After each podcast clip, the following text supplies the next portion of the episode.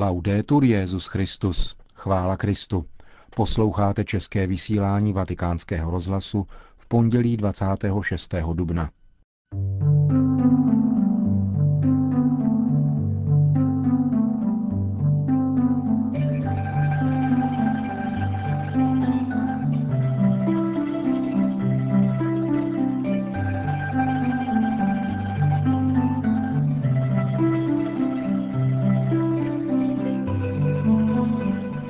Incident v diplomatických vztazích mezi Velkou Británií a Svatým stolcem byl uzavřen omluvou britského ministerstva zahraničí.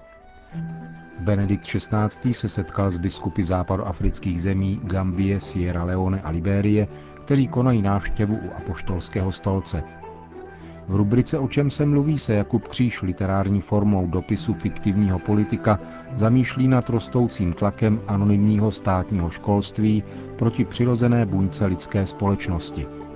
To a mnohé další uslyšíte v našem dnešním pořadu. Hezký poslech. Zprávy vatikánského rozhlasu. Vatikán.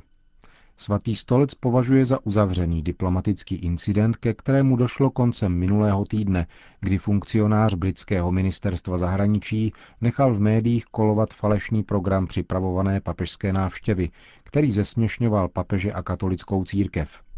Zaměstnanec britského ministerstva ve fiktivním programu například napsal, že Benedikt XVI. v Anglii oddá první homosexuální pár a další podobné hlouposti – Velvyslanec Velké Británie při svatém stolci Francis Campbell se ještě v sobotu vydal do Vatikánu, aby tam osobně prezentoval omluvu britského ministerstva. Ředitel vatikánského tiskového střediska otec Federico Lombardi na otázky žurnalistů odpověděl, že svatý stolec pokládá celou záležitost za uzavřenou a že se nijak neodrazí na zářijové cestě Benedikta XVI. do Velké Británie. Ve svém pravidelném nedělním vystoupení před polední modlitbou Regina Celi Benedikt XVI. připomněl, že se v Římě a Barceloně konaly beatifikace dvou řeholních kněží, karmelitána a kapucína. Papež připomněl apoštola milosedenství otce Angela Paoliho, zvaného Otec chudých, a dále otce José Tui i Soler, kterého označil za příklad toho, jak lze věrností a důvěrou v Boha překonat osudové překážky – Italský karmelitán byl blahořečen v bazilice svatého Jana na Lateráně, tedy v té části Říma, kde nejvíce působil. Beatifikační mši svatou sloužil generální vikář římské diecéze kardinál Agostino Valini. Nový blahoslavený šířil pobožnost křížové cesty a právě díky jeho iniciativě byl v Koloseu umístěn kříž. Tento karmelitán, otec Angelo Paoli, žil na přelomu 17. a 18. století. Většinu života strávil v Římě ve službách lidem žijícím na okraji společnosti. Druhým blahořečeným je španělský kapucín otec José Tusa i Solera, který žil na přelomu 18. a 19. století v době politických bouří v jeho rodné Katalánii. Určitou dobu svého řeholního života proto musel strávit v exilu a ani po návratu nesměl nosit hábit a žít v řeholní komunitě. Beatifikační mši svatou sloužil v Barceloně kardinál Tarcísio Bertone. Papež během včerejší polední promluvy pozdravil také členy italského združení Meter, které se věnuje prevenci a ochraně dětí před násilím a zneužíváním, zejména boji proti pedopornografii. Můj zvláštní pozdrav patří Združení Meter, které již 14 let prosazuje Národní den dětí, jež se stali obětí násilí, zneužívání a lahostejnosti. Při této příležitosti bych především rád poděkoval těm, kteří se věnují prevenci a výchově, zejména rodičům, učitelům a mnoha kněžím, řeholním sestrám, katechetům a animátorům, kteří pracují s mládeží ve farnostech, školách a různých združeních nelle scuole e nelle associazioni. V pondělí dopoledne Benedikt XVI. jednotlivě přijal několik biskupů z Gambie, Libérie a Sierra Leone, kteří jsou na kanonické návštěvě Adlímina u apoštolského stolce. Přítomnost křesťanů v těchto zemích zapadá do zcela odlišných kontextů, ale přínos církve do tamnějších společností je zásadní. V Libérii tvoří křesťané 70% populace – V Gambii je těsná převaha muslimů, stejně jako v Sierra Leone, kde jich však celkově poněkud méně. Jedním z biskupů, kteří se dnes s papežem setkali, je gambijský biskup George Bigucci, který vatikánskému rozhlasu řekl. Církev je přítomna na celém území těchto států, jak v Gambii, tak v Sierra Leone či v Libérii, prostřednictvím škol a sociálních institucí, diecézních charit a rozvojových projektů. Její činnost je významná, vysoce ceněná a mnohem citelnější, než by bylo možné usoudit na základě počtu jejich členů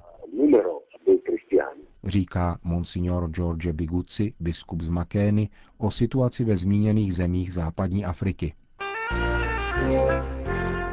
Spojené státy americké. 30% letošních novokněží v USA nepochází přímo ze Spojených států. Ze 440 kněží, kteří budou letos vysvěceni, se jich 31% narodilo mimo Spojené státy. Nejvíce je jich z Mexika. Mezi dalšími 18 zeměmi, z nichž budoucí kněží pocházejí, jsou dále nejpočetněji zastoupeny čtyři – Kolumbie, Filipíny, Větnam a Polsko. Není to však nic nového. Tato situace trvá již deset let, kdy je každoročně svěceno 20 až 30% kněží, kteří se narodili mimo Spojené státy. Většina tamnějších povolání se zrodila ve zralějším věku. Více než 92% kandidátů bylo před vstupem do semináře již někde zaměstnáno a jedna pětina jich měla ukončené univerzitní vzdělání. Průměrný věk novokněze ve Spojených státech je 37 let. Zajímavým údajem však je, že velká většina novokněží pochází z početných rodin. Letos jich 55% pochází z rodin se čtyřmi dětmi a 24% z rodin s pěti a více dětmi. Jedna desetina letošních novokněží jsou konvertité a jen 80% z nich má oboje rodiče katolického vyznání. Konec zpráv. O čem se mluví?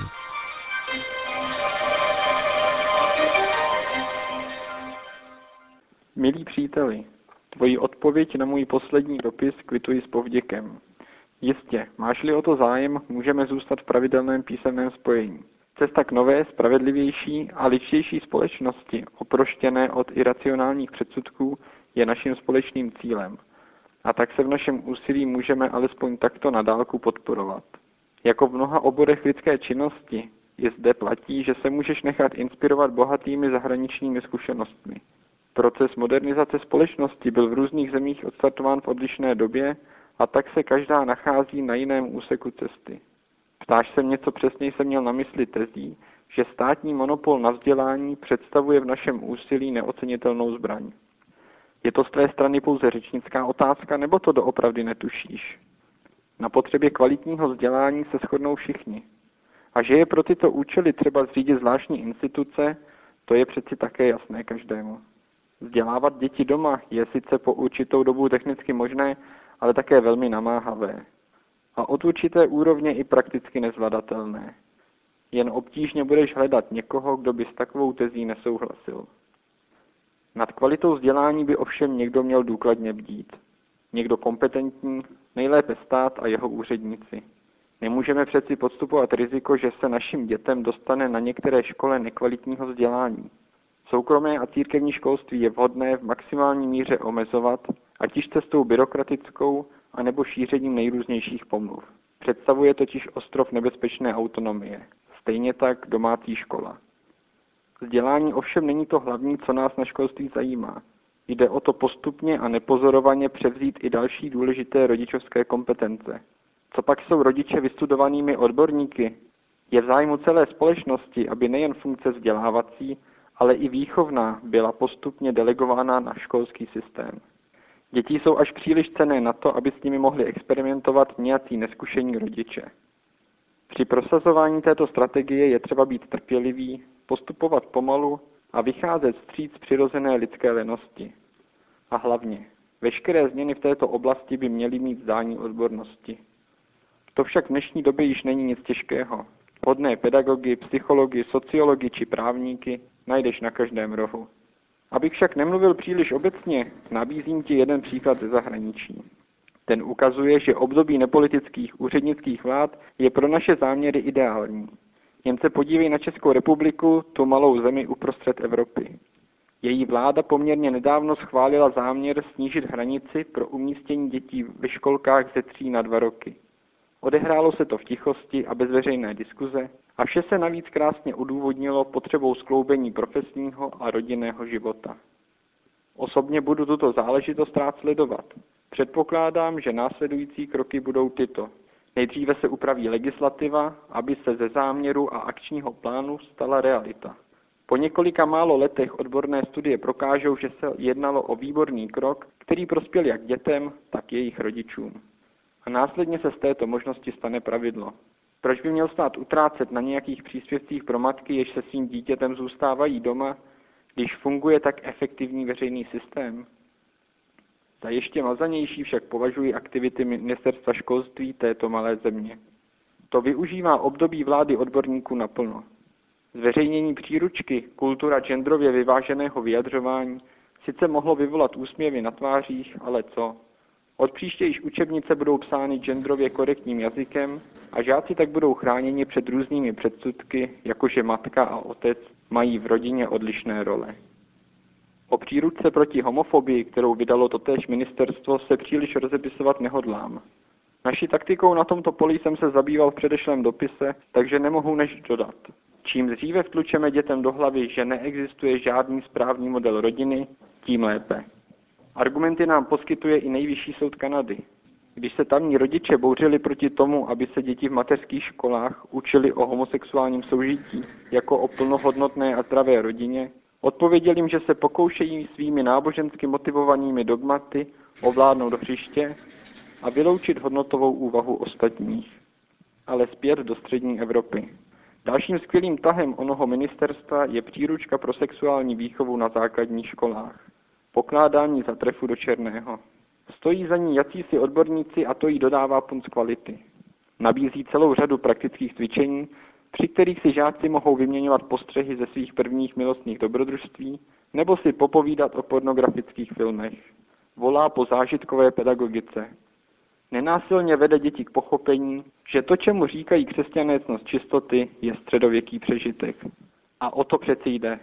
Osvobozovat děti již od nejútlejšího věku od nánosu pseudomorálních předsudků a zátěží. Snad jen tu zmínku o pedofilii si mohli autoři odpustit. V jednom místě píší, že pedofilní osoby mohou svoji deviaci zvládat a tak pracují často v profesích, ve kterých jsou dětem na blízku.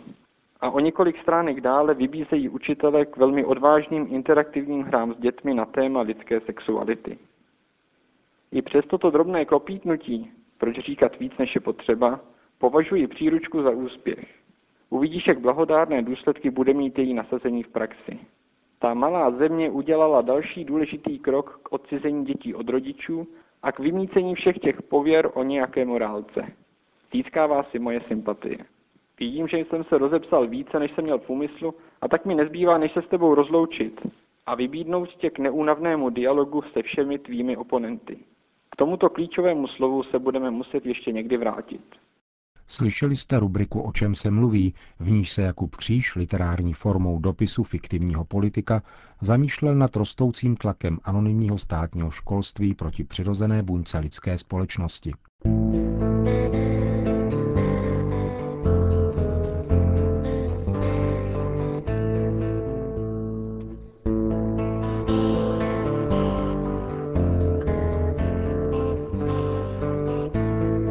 Tím končíme dnešní české vysílání vatikánského rozhlasu. Chvála Kristu, laudetur Jezus Christus.